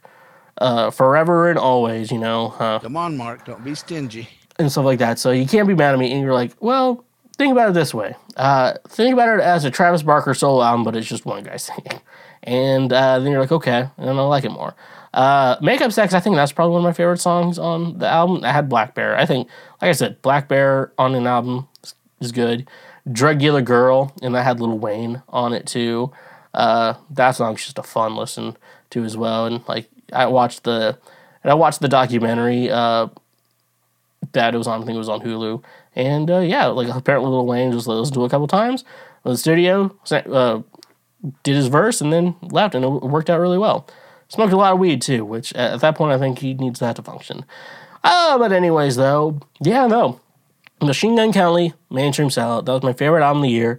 If it's controversial, I know it is controversial. I'm sorry that things have to be, oh, why'd you have to go and make things so complicated? But, anyways, though, uh, if you have comments, leave leave comments because, uh, and tell me your favorite albums. I'm actually kind of curious what everyone else like listen to this year because I can't listen to everything, but I can listen to some things. And uh, I like music that makes me feel good and makes me feel something. And, uh, you know, Come on, Mark. Don't be stingy. uh, it's not always rainbows and butterflies in our world. So, have you ever cracked open a cold one with the boys? The vibes are on, then all of a sudden you are out of cold ones? Though the vibes are still on, the vibes will soon go off because you are out of cold ones. There's no need to drive when you're under the vibes. That's why today's sponsor, Drizly, is here to make sure that the vibes continue. Drizly gets all your favorite beer, seltzer, wine, whiskey, and much more delivered directly to your home. With their easy to use mobile app, we are getting one step closer to never leaving our homes. You know it's uh, saying something when it's being praised as the Amazon for liquor. Drizly is my go to app for getting all the booze I need so I can do other things. So, using our link in the description today, you can save $5 off your first purchase through Drizly. Drizly has proprietary ID verification technology that it provides to its retail partners that allows drivers to scan IDs for more than a barcode to make sure the purchaser is over 21 years old in the US and of legal drinking age in Canada. Retailers on Drizly may have a minimum order or delivery fee. So using our link in the description, get $5 off your first order with Drizly. And remember, when you use our links, you directly support this show. You're not a boomer who still goes to what our ancient civilizations called a store. You buy everything on the internet like a modern individual. What if I could tell you that you could be saving more on your purchases by only making a few clicks on your computer? That's where today's sponsor, Honey, will change your life. Honey is a free browser extension you can download using the link in our description of this episode. Honey searches the entire internet for promo code, coupon codes, free shipping, and anything else that will save you money when buying things online. It's 100% free, and at no point will you have to pay for it with all of those many, many microtransactions. It's as simple as pressing a single button and you can start saving money. Not using Honey is basically throwing money away that could be saved for more important things. I recently had to get business cards uh, for myself, and Honey literally saved me 60% on a, like a pack of 500 business cards. It was amazing. Add the Honey extension to your browser today for free by using the link in our description of this episode. And when you support, uh, when you use our links, you directly support this show. All right, so I guess it's time to end the episode with Ask Shweezy. Okay, Ask Shweezy. Oh, for those of you who don't know, some of you know, some of you don't know. That's the real question. Uh, I can't uh, ask Shweezy is the part of the show where uh, you ask questions and then I answer them. It's just it's that simple, folks. It's easy, squeezy, lemon peasy. If I'm right there, yeah, I think I should be right there. I'm actually always right. I've never been wrong in my entire life, so I'm not too worried about it. But anyways, though, Let's just jump into it. uh, why do men prefer to have a threesome with a girl and his partner rather than him, another guy, and his partner? Okay. Uh, so that sounded weird. What I'm assuming you're asking here is why would a man prefer to have a threesome? It would be like man and then two women, his partner, who's a woman, and another woman versus him, his woman, and another man. Okay. Why men are. Is it. Because I'm not taking any survey type of surveys on this, but like most most people aren't you know, I think if they're the the problem with the threesomes uh regards to you know, in my mind it's like, well, I wouldn't mind having another woman, but if we had another man involved, I'd be kind of jealous. I could get jealous and there could be a problem too. And also, like if you're not attracted to men, because I mean, I guess you're technically not having sex with him, but like at the same time, you're having sex together, which I mean, you know, weird concept, but you know, i- i- some guys make it work, you know, and it's not gay if they can make it work. Uh, you know, in, yeah, in my mind, you know, the reason why I would say it's weird, would like, I prefer like two two women over me and another guy, you know, doing the same woman. Uh, first of all, I'm not shaming. I don't want to shame like uh, a devil's three way, as they as the as the as the people call it, uh, a devil's three way, man, man, woman. Uh, that's how. That's just a that's a devil's three way. Uh, but it's like if it's a good friend of mine, you know, that's gonna that's gonna ruin the friendship, you know. And you know, like, what if she prefers the other guy over you? You know, because I, I I would be see be self conscious like you you like me more than the other guy, right? You know, because I'd rather have that. You know, I, you never know. Uh, but I think men would prefer that because one, uh, I like to call a guy sleeping with two women at the same time. It's called going for the belt, and uh, you, you win the belt. Uh, believe it's from How I Met Your Mother, but you get the belt uh, by doing it with two women at the same time. It's the the threesome is classic, and yeah, it's yeah, that's how it is. But you know, when you know, I'm a single guy, and it's different for me because like uh, I don't have a partner, so like if me and another guy are gonna plow one woman at the same time, like it's not that bad since I'm not interested in either of those two, but we're just doing what we're doing. But then like it's different when it's like you're in a committed relationship. Now, some couples are into it. Uh, I found a porn star Serenity Cox. It's all like uh like her fucking other guys and then her husband's holding the camera and then he occasionally he's like, Suck my dick, please and she sucks it for like thirty seconds and then goes back to the other guy. It's it's kind of weird. Um but yeah, but it's so much different when like it's oh they call it hot wifing, that's what they call it. But like the it's when it's with the partner, it's kind of like you see her sucking another dude's dick, and you're like, you know, and you know, you shouldn't be like overly jealous, you know, and stuff like that. But like, it's okay to be jealous. Like, it's an okay feeling to have. Like that's a normal feeling to have. And I think with when it's with your specific partner, you're jealous. But then when you're with a woman, it's like, oh, uh, they're just going for me, you know, like it's that. But like another guy with it. You just get a little jealous. I think it's just jealousy, and uh, honestly, I don't think that's it. Threesomes are fun, and I generally believe, for the most part, threesomes are a, a single person's game. It's just you know you're having fun, safe, consensual, fun. That's what that's what it's all about, folks. Um, and that's how that's the way it is, you know as uh, Celine Dion would say. So, at what point in a relationship or dating should I disclose that I have a small penis? Have just not said anything in the past and gotten some pretty bad reactions off the back of it. Would it be better to have a conversation beforehand, or would that be weird and put girls off? First of all, I don't know how big your dick. Like you didn't say micro penis, so um, if you have a micro penis, uh, like you know, that can be a deal breaker for some shit. Uh, a micro penis can be a deal breaker, uh, and you know, and then like you know, but some women are like okay with the micro penis. Like, I mean, obviously nothing sexual, but uh, you know, the couple figures it out and shit like that. You know, they figure it out. So like that. I'm not shaming guys with a micro penis. You know, it's like, uh, that's something you and God have to fight out yourself. Like you get more powerful than like God was like, I'm gonna make this guy not as powerful as me and give him a micro penis. So then you have to become more powerful than God. Then you must defeat God, and you become God, and then you you get your dick to a normal size. Um, one thing I have noticed though, like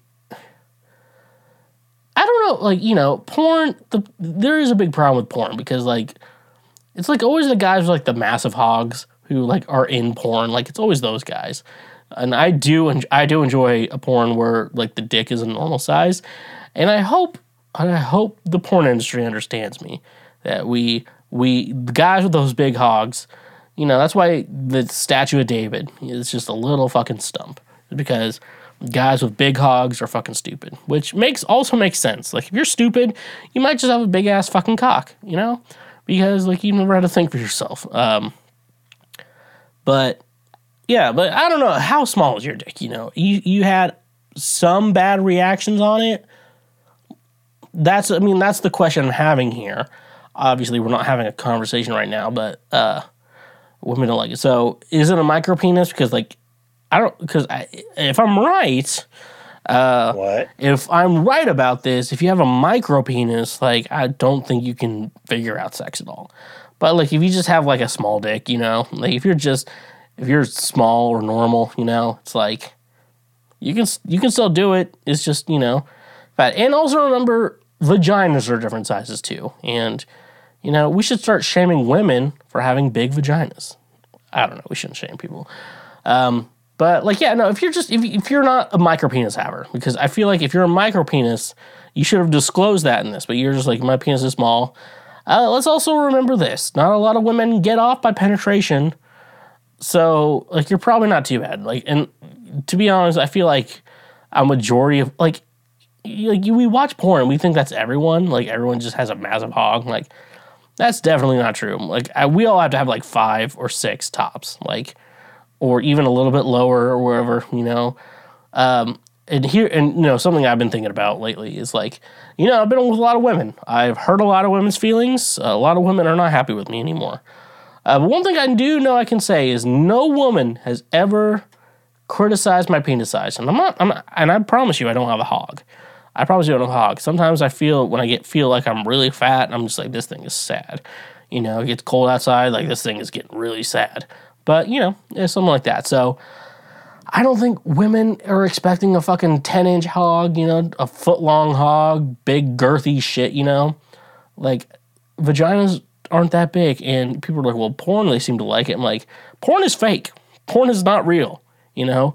It's made for the male fantasy. It's like, if you're telling me that, like, those books that women read to get off, like, th- that's real, that's what you're telling me here. Like, those dumbass bucking books that women read to get horny, like, those aren't real either. Hallmark movies are not real. Porn is not real. Realize that. Um, anyways, though, brother, um, some women, you're to have to find a woman who's not really into penetration. And uh, uh, just, you know, she'll be fine. Like, women, I don't know, you know, it's like women don't care about, women aren't expecting a hog. And if they are expecting a hog, um, that's the type of woman you need to stay away from for the most part. I don't think I, I said anything helpful in this whole thing. So. How do I find my birth father if I can't find them on social media? I'm 24 years old and have never met my birth father. He's never paid child support. All I know is his name and no idea where he is now. Just looking to know what how I can find him and if there's any services that help with that. Okay, so I mean, I've not had this problem. I've known my birth father.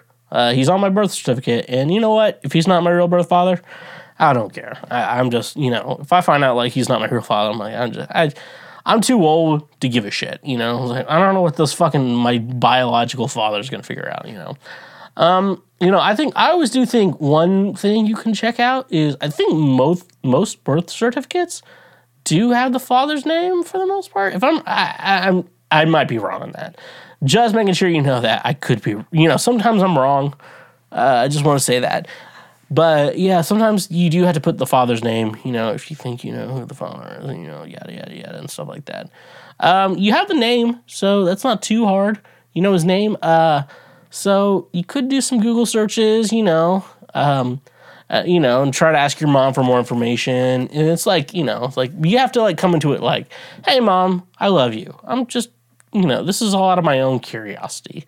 Uh, you're you're better than whoever the fuck uh, my biological father is, or who he or whoever he is. Uh, you know, you just gotta be, you gotta cushion it. But like, try to figure out more about him. Do you know anything I could look at for Google searches? You know, and stuff like that. You know, uh, you know, and try to figure that shit out from there. Um, so like that, you know, I've watched the show Catfish and you'd be surprised how easy it is just fucking Google information. You just got to really dig deep into Google searches, you know.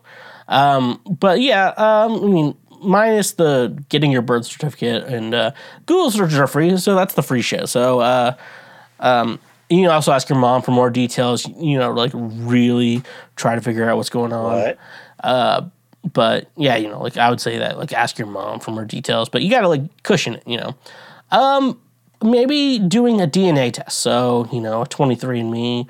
Uh, I think that's the one, but like there's others too. Um, hopefully you don't find out that you're uh, the son of a of a fertility doctor in Indiana. Hopefully that hopefully that's not your problem. Uh, but yeah, so if you do like 23andMe, you're like, okay, so like, will your father be on the 23andMe or whatever DNA test like type of situation you find? Probably not, but you're probably going to find a lot of other family members and, you know, family members that you don't know. And basically, you can kind of go out there because you said you know their name. So, uh, in my mind, it was just like, okay. Uh, so you did your Google search. Uh, you asked your mom for every detail you had, and, you know, still can't really figure it out. But, like, I think the lucky thing in your situation is that you know his name. So what you can always go ahead and do is after the you know DNA test, you know, similar to 23andMe, it doesn't have to be 23andMe. Uh, it can be similar. I know people out there. But yeah, you know, after that though, like just a lot of people are doing that shit, you know. Uh, and so you you're probably gonna find people you're related to that you've just never met. And uh, if that's the case though, then you're gonna find it and then you can ask them, you know, over the over all over these systems and everything. Like, do you know this per- specific person? Uh, and hopefully they give you information you know. I think that's the uh, that would be the the last resort, you know, and that's like you're gonna put money into it, obviously, and you're gonna figure that out. So that's gonna be really cool. Um, you know, I never I never know what to do, uh, what to say in regards to like. I want to meet my birth father, but though, like you may have had another one, you know.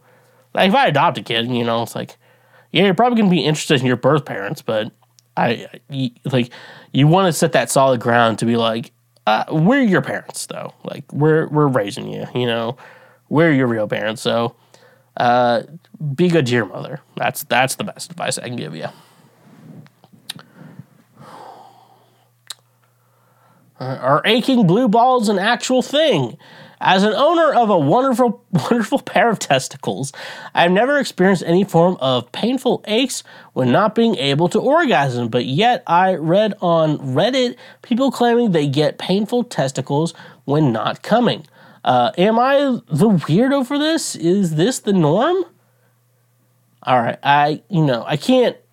Okay, um, so yes, blue balls is real, and I know women listen to this show.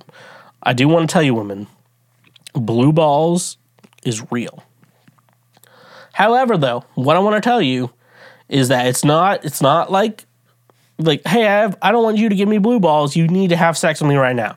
It's not that talk, but it's also a talk for ladies. I just want to always want to say to the ladies out there, don't try and give a man blue balls because it's fucking awful. But also, it's not like an excuse for men to have sex with you. You know, I hope you understand the yin and yang I'm trying to make when I say this. That your men aren't required sex just because you turn them on, but also don't try and turn men on to get blue balls because uh, it's just a biological thing. Like men just need to come, like you know, that thing. Uh, you've never had blue balls before. I hope you're a teenager and have not been in, a lot of things. So, um, you know, there's, I mean, there's like so many different questions I could probably have with you, but um, you've never experienced blue balls, but uh, I think the problem is, honestly, though, I'm just you know from what I'm reading here, I don't think you've been with. I hope I'm, I'm gonna assume you're straight. Uh, you're gay, and you'll be like, this guy could be gay. Like, just just pretend. Uh, I'm going to make the assessment that you've not had blue balls, and uh, you've not really been with a woman who's given you blue balls, and it's very common when you're younger. I think older women kind of understand, but yeah, but ladies though, no, I generally do believe that I have to like be the announcer for this though. Ladies, just because a man's like, I'm gonna get blue balls does not require you to have sex with him. I 100% believe that. But also, you should be mindful to try not to get a man give a man blue balls because it does hurt. It's it's a it's the yin and the yang of all of this. Um, but anyways, though, I think you've not been with a woman, so you need to be with a woman. You'll get, you'll understand blue ball. You don't understand blue balls until you get them. That's that's how it is. Uh, luckily, I'm a man, and I mean, I've been with women who are like, I really don't want to have sex with you, but I just want to be together. I'm like, all right, I'm gonna go jerk off in your bathroom right now, and I'm just gonna get rid of this because I'm not gonna fucking deal with blue balls. I just want you to understand that this is how I respect you and shit like that. So, um, Come on, Mark. Don't be stingy. I don't know, fucking dude. Is it wrong to be nocturnal? Everyone in my life makes me feel like a piece of shit for my internal schedule. I usually fall asleep around 8 a.m. and wake up around 4 or 5 p.m., sometimes later. I work in service industry, so I usually wake up in time for work and then get off around 11 or 12 and then spend the rest of my night relaxing and gaming. No matter how hard I have tried, I always revert to this schedule. I feel like it's engraved in me to live this way. IDK, why? Can I realistically live my life like this or should I change ASAP? So it does look like you have a job. So I think a lot of times when people get mad at people for like living like uh, like more have more of a like nocturnal schedule, it's like those guys who live in their mom's basement who are like not you know really not doing anything. All they do all day is just play video games and shit like that. They're Discord moderators, if you know what I'm saying. Uh, I'm pretty sure y'all know what a Discord moderator is. So uh, yeah, so I think that that's the kind of person you know who's are a lot of nocturnal people. I'm more of a nocturnal person, uh, mainly because I you know I do podcasting and stuff like that. That can be done in time of the day, but I usually end up doing it in the evening because you know I record on Mondays and then post on Wednesdays, and I always want to make sure the episode is. Sometimes Mondays I have to cram and try to get the episode done, uh, at least figure out what like I'm doing on the episode. Uh, but then, like you know, I work you know as a musician, and uh, most people are not going to gigs at fucking 10 a.m. in the morning unless you're the promoter for School of Rock, where you know, like they're getting like you know they're having a battle of the bands at like 10 a.m. on a weekday, huge ass fucking crowd. You know, like not every you know it's not everyone has that job, but you know, I musician, you're like, oh, you're playing a gig, maybe 8 p.m. to 1, 9 p.m. to 1, you know, depending on the circumstances, you know, like stuff like that. It's like, assuming you get off at 1, you still have to pack all your fucking shit. You get home, you maybe get home by 2 or 3, between 2 and 3, you know, stuff like that. And then, you know, you still have to wind down, so you maybe fall asleep at 4. You know, like, that's a normal schedule. Like, so the fact that you do have a job makes it a lot better that, like, this is, like, your sleep schedule or whatever you have. You know, that's not a big of a deal. I think the problem uh, well, a lot of people have because most jobs are have been like nine to five type ish, you know, forever, you know, and so when you get to a point where it's like, oh, you do not have a traditional schedule like most people, uh, it's kind of weird. And so you're like, oh, you're not up at six a.m. every morning naturally, you know, it's it's you know, it's pretty fucking bad. Um, what I say though, the nice thing is you do have a job, and so you're you you're working, you're making a living and stuff like that, and it's in you know just all of it happens in the evening, you know, uh, you know, and stuff like that, you know, and just because you're uh, falling asleep during the day does not mean anything. Um, if you if you want to think about it more specifically, if you want to look back at like caveman tribes, and I think there's something weird because I think my brothers, me and my brother, are both a little more nocturnal. I just feel like I'm just a music. I have musician schedule like that's just been in my brain forever.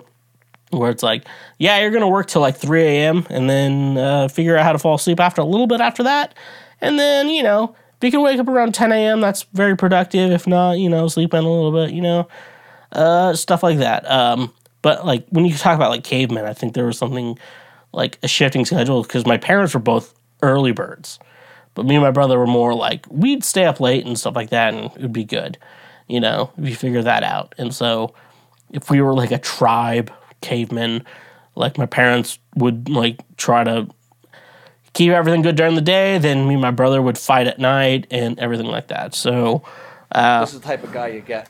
So stuff like that. So I think as long as you know you're you know you're working a job, you have everything good there, it's good. People just think that not waking up early is bad, but as long as you're doing good for yourself, you're fine. Don't worry about it, brother. Why would a parent shame their daughter for being a whore? Uh, hey, I was wondering why would a parent shame their daughter for her life choices? I mean, if she's enjoying it, what is the problem? She's not hurting anyone. That's a that's a good question. Um, whore, the whore part. Okay, is she a prostitute? That's a question. If she's, you know, and you know, I don't. That that is weird though because like there is there is something like if you're you're a father to a daughter and you try to be a good father, like you would prefer, you know, your daughter not want to work in uh, the sex industry. You know what I'm saying? Uh, any any sex work, porn, uh, you know, prostitution, et cetera, et cetera. I don't think those are bad jobs. I generally, I'm definitely pro sex work. Um, let me know if you need samples. That shit. Um, and stuff like that. But I don't know. When you like see your little girl, I'm like, please don't get fucked for a living and stuff like that. It's just, I think it's just good parents, but uh, parents not wanting their daughters to go into that, and then that's why you hear always hear about like that's someone's daughter up there, you know. It's like, yeah, that father wasn't present for that girl's life, you know. That's why she's in the porn, and you know you think about that. But um, when a parent shames their daughter like for being a whore, I think that's that's very bad. That's very bad. That's some very bad stuff. You know, I had a friend whose daughter was being like criticized by their mother for like, uh, you eat like a little piggy. I'm like, I would never tell a, a daughter that. Girls are like their weight, you know, like just because like you see what supermodels are, and like a girl, not every woman's like fucking paper thin, you know. So like she's like, I would never tell. If I had a daughter, you know, I'm just telling y'all right now, I would never say anything about her weight, ever, ever for any reason. Because as long as they're healthy, you know, I, I do I would generally just be more like, hey, are you healthy? You're you know you do blood work and stuff like that. Are you healthy? You know, that's what I'd worry about. I would never worry about anything like that, uh, and shit like that, dude. Um, but yeah, uh, I think there's like an expectation for daughters, you know, versus sons, you know, and uh, a lot of it's pretty toxic. So uh, I think if parents are thinking if they shame their daughter for being a whore, then they won't be a whore. That's not always how it works. Just be a good parent and uh, hopefully please ask your daughters, like father. Uh, the theme of this episode is fathers be good to your daughters. Daughters will love like you do. Girls becoming lovers who turn into mothers. The fathers be good to your daughters too. Because I think that's the real lesson of this episode. What's the difference between goths and emos? Okay. So I am in the emo era, and uh, some people are like, I'm goth, but to be honest with you, I, to be honest with you, I think being emo is more of a 2000s thing. Being goth is more of a 1990s thing. That's a big that's a big thing, I will say. I think that's the big difference. Uh, b- well, first of all, we got to talk about music. So there's emo music and goth music, and emo music can be a whole debate unto itself uh, about like what considered emo music because some because pop punk can be considered emo music, but emo music doesn't have to be pop punk. It's it's very different. You could that's like a whole semester worth of a class uh, to figure that shit out. Um, goth music, I think, is a very specific style and a very specific sound. It's a rock style of music. There's a very specific sound for goths. Uh, there was a specific time frame where you were goth. You listened to Bauhaus. Uh, uh, what was it? It's not Roger Plant, is it? No, The Cure. The, the Cure. Uh, if I, I said Roger Plant, I'm sorry. Uh, the Cure, you know, stuff like that. There was like an era where it was being goth. Uh, the styles of being goth have been, you know, basically have transferred over time and stuff like that. So, you know, there's kids today, they're dressing goth, but they're not necessarily like goth as an identity. It's just, you know, their appearance and stuff like that. And it's okay. It's okay to dress like that. Uh, just, you know, be over 21. I just want you know, I just want you to be that for me. That's for me specifically.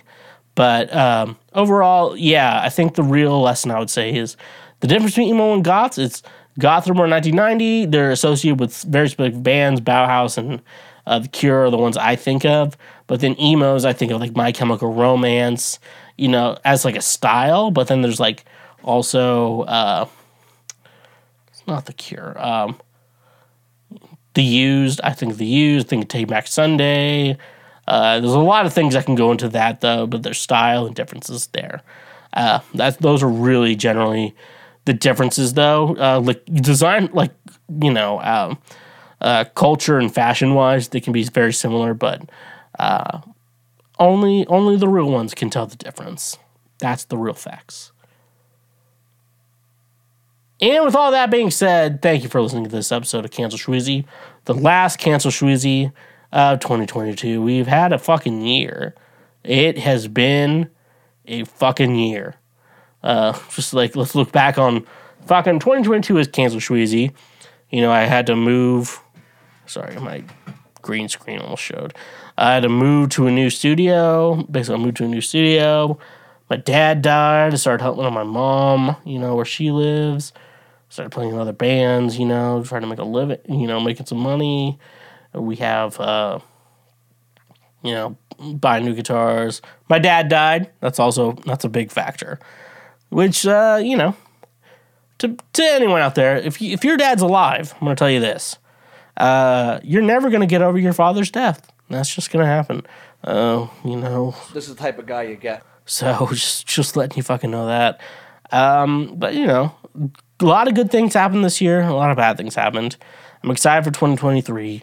Uh, we're working on uh, our YouTube side of things. The YouTube's just been kind of there. It's gotten a lot better, but basically, we're trying to get our, all of our highlights monetized, and so people listen to people check it out, and I can get money for it, even though you don't still. I still want to make the show. You know, you know, for free. Better sponsors. We want to work on that. Um, maybe I'm gonna get back into having guests on the show very soon because I think that's something I think we'd all like. Um, and uh, for the most part, I just I just want to keep a good quality content, even though sometimes I'm just nonsense. So, all right, thank you all for listening to this episode of Cancel Shweezy, the last episode of 2023. Thank you so much. It's been real. It's been fun. Uh, I'll you know I'll say it's been real fun. Some days I feel like I have to truck through episodes, but other days, you know, it you know it's like I, I got a good thing going for me. So I love doing the show. I'm gonna continue to do more. Uh, however, however long we do this, you know, uh, I'll probably keep doing this show until I die. So, home continue to love butt drugs and stay awesome. Believe it or not, Schweg isn't at home. Please leave a message at the beep. I must be out, or I'd pick up the phone. Where could I be? Believe it or not, I'm not home. You just finished a full episode of Cancel Shweezy. You are now one of the smartest individuals who will ever exist in our world. Uh, if you like that episode, make sure you subscribe. Whether you're watching this show or listening to the show, make sure you subscribe. That way you get notified whenever we release full new episodes as well. And if you're on YouTube, smash that bell button. That way you get notified anytime we make a post over here on YouTube. Uh, honk if you love butt drugs, and uh, yeah, stay awesome.